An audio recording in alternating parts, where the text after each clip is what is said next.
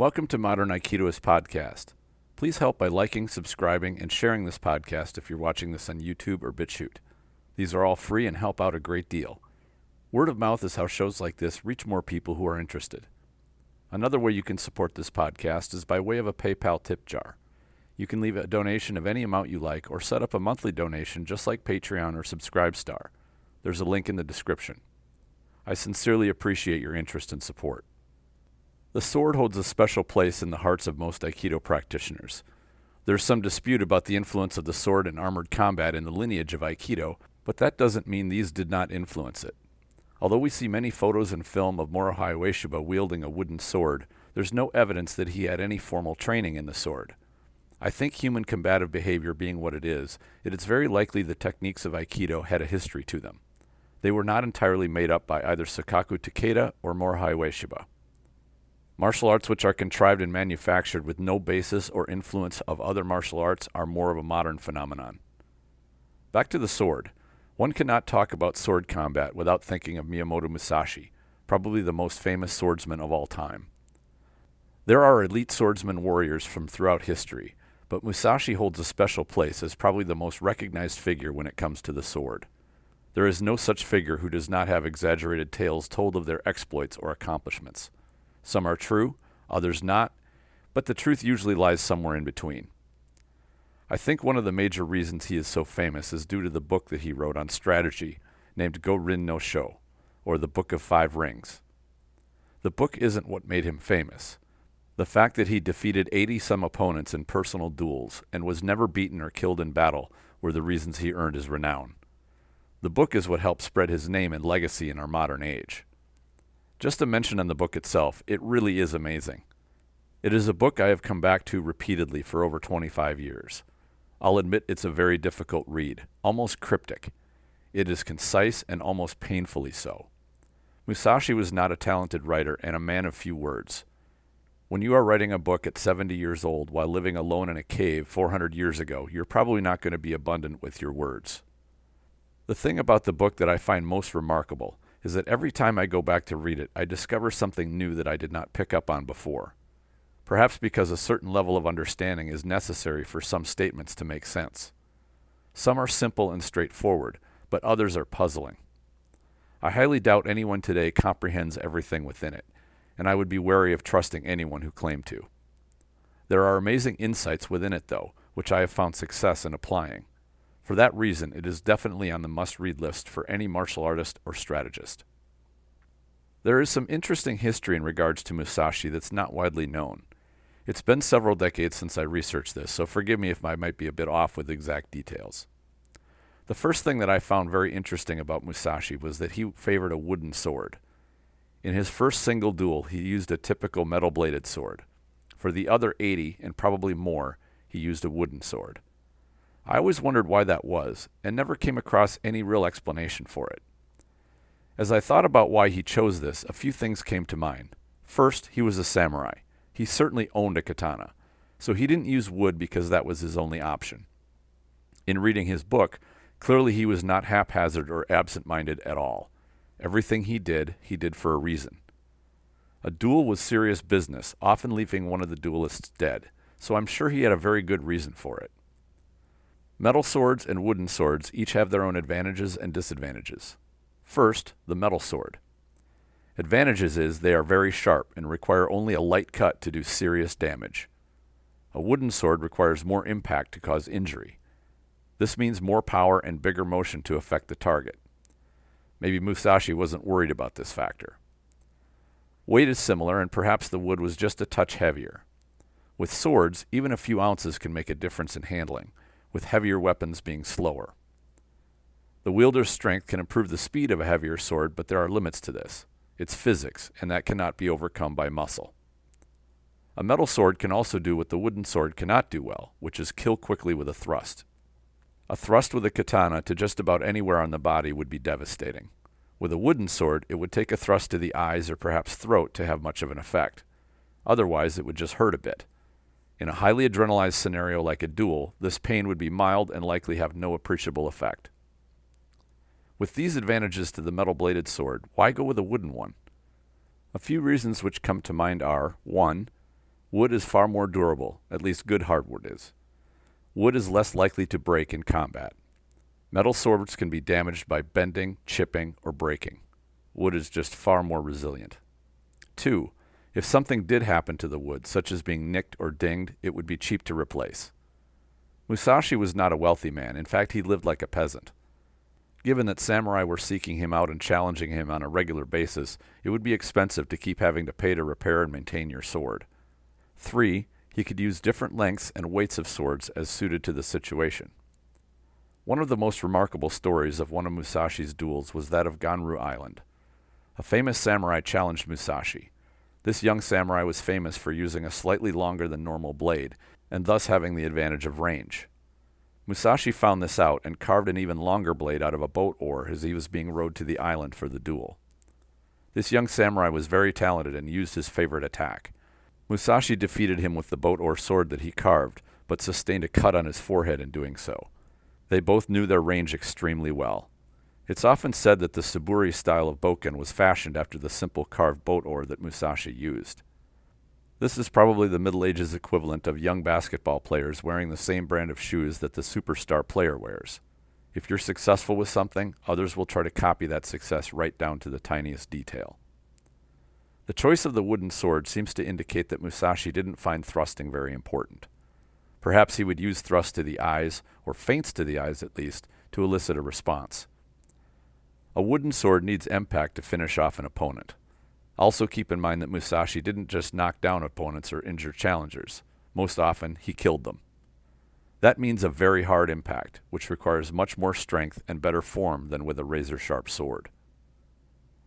There is a school of Japanese swordsmanship which still exists today called Niten Ichi-ryu. This ryu claims an unbroken lineage to Musashi's sword techniques and teachings. There are very few dojos and instructors of it, and it's very difficult to find.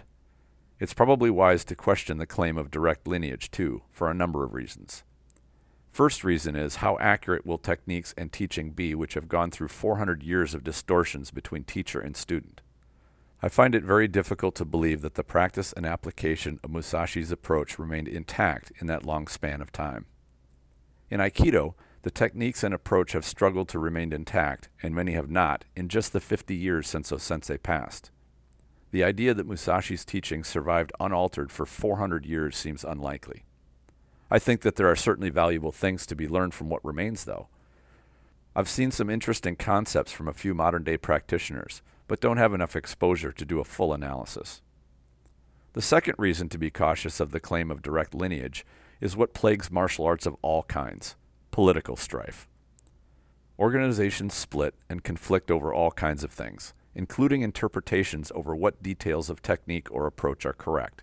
How can we pick through this to find out which one Musashi would endorse? We cannot. The third reason is that unfortunately in the martial arts world, charlatans make claims which have no basis in fact whatsoever. They have a perfect scam here, in that who can disprove a claim of lineage? You cannot prove a negative, so they are largely protected by someone calling them out on their claim. It's a fundamental truth that extraordinary claims require extraordinary evidence. What possible evidence could someone provide proving an unbroken line to Musashi? Virtually none. Certificates are about the only thing we can do, but these can be faked very easily, and even if they are true, are there enough certificates to establish a lineage back to Musashi? Definitely not. Herein lies the danger of seeking out attachment to a name or a personality especially one which is dead or has been for 400 years.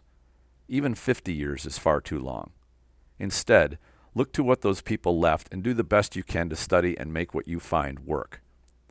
As Bruce Lee said so eloquently, absorb what is useful, discard what is useless, and add what is specifically your own.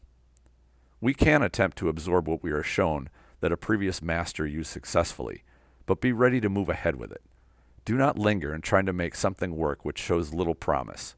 It just might be that what you are shown did not actually come from the previous master, but is a variation which is not accurate to what he did. You must find what works for yourself. Back to Musashi.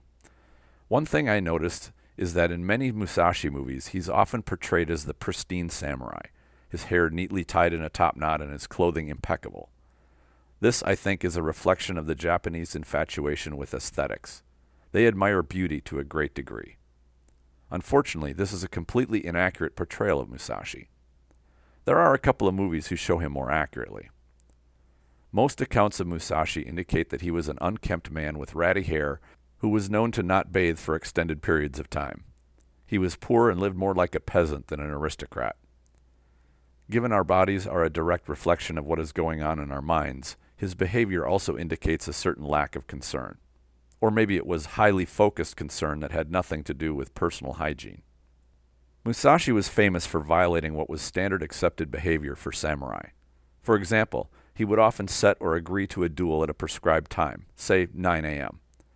To the samurai, keeping an appointment by being on time was considered a matter of personal honor. To be late was an insult. There are accounts of Musashi sleeping all morning after scheduling a duel. In some cases, he would arrive well after noon, making his opponent sit in frustration and anxiety for a few hours. His challenger would get insulted and more and more upset as the hours dragged on. Probably starting to doubt his abilities as he did so, he would become more mentally flustered. In modern football terms, they call this icing the kicker. Make him take time to contemplate what is ahead make him become more anxious and afraid. In Musashi's case, he would sleep in, eat a leisurely breakfast, and let his opponent stew on the deadly duel that was about to take place. This created a mental advantage. Musashi was also extremely unpredictable. In another account, this one later in his life, he was known for two things showing up late to duels and killing the challenger. In this case, he showed up early and hid. His challenger showed up with a group of samurai instead of alone. Musashi didn't wait around to find out if the group was going to attack him, so he jumped out expectedly and killed them all. Musashi certainly was not a gentleman, and didn't play by the accepted rules of society. Maybe he played by some and disregarded others. We'll never know for sure, but it seems evident that when his life was on the line, he had little regard for etiquette or protocol. According to what I read when I was younger, Musashi did not use a wooden sword for battle. Instead, he used metal swords, and he wielded one in each hand. This was very unusual for the time. Short swords were generally viewed as backup weapons. Another influence of the Musashi era was that of the jo. The jo is another weapon that Aikido practitioners use quite a bit. The connection to Musashi is that a young samurai went to challenge Musashi and used a six foot spear. Knowing that Musashi was not above an ambush, this young samurai decided to ambush Musashi. He did so as Musashi was sitting in a garden. Musashi beat him handily, but did not kill him. The young samurai was dejected and went into the mountains to contemplate his defeat. It occurred to him that his long weapon was too slow and limited in movement. His solution was to cut it down shorter so that it was longer than the sword, but not so long that it was slow. A shorter weapon is far more maneuverable. He honed his techniques with this new, more agile weapon for a year or two and I forget how long exactly it was, and then went to challenge Musashi again. After the duel, both sides claimed victory, but it was pretty clear that in fighting for more than half an hour that the two fought to a standstill. It's the only account of Musashi not achieving decisive victory rather quickly. Now, are the techniques that this young samurai used the same ones we see in Aikido today? Who knows? They might be, or not. We will never be sure. The Jo strikes and techniques in Aikido appear to come out of O-sensei's background, which is largely bayonet work. This is fairly well established. I've also heard that he studied sojutsu, which is spear fighting, but there are, appear to be no certificates to establish that. He may have trained in spear fighting. One thing to note, though, a spear or bayonet has a sharpened tip. A plain stick doesn't have the same ability to cause injury that a sharpened tip does.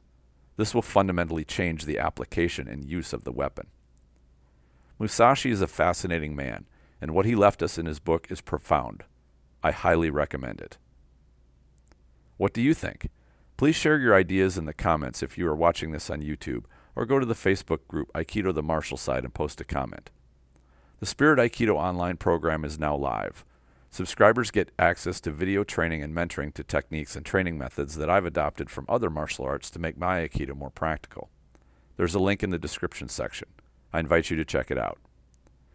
I always enjoy hearing from listeners of the show, whether through comments or questions. Thank you all for sharing your interest. Enjoy your training.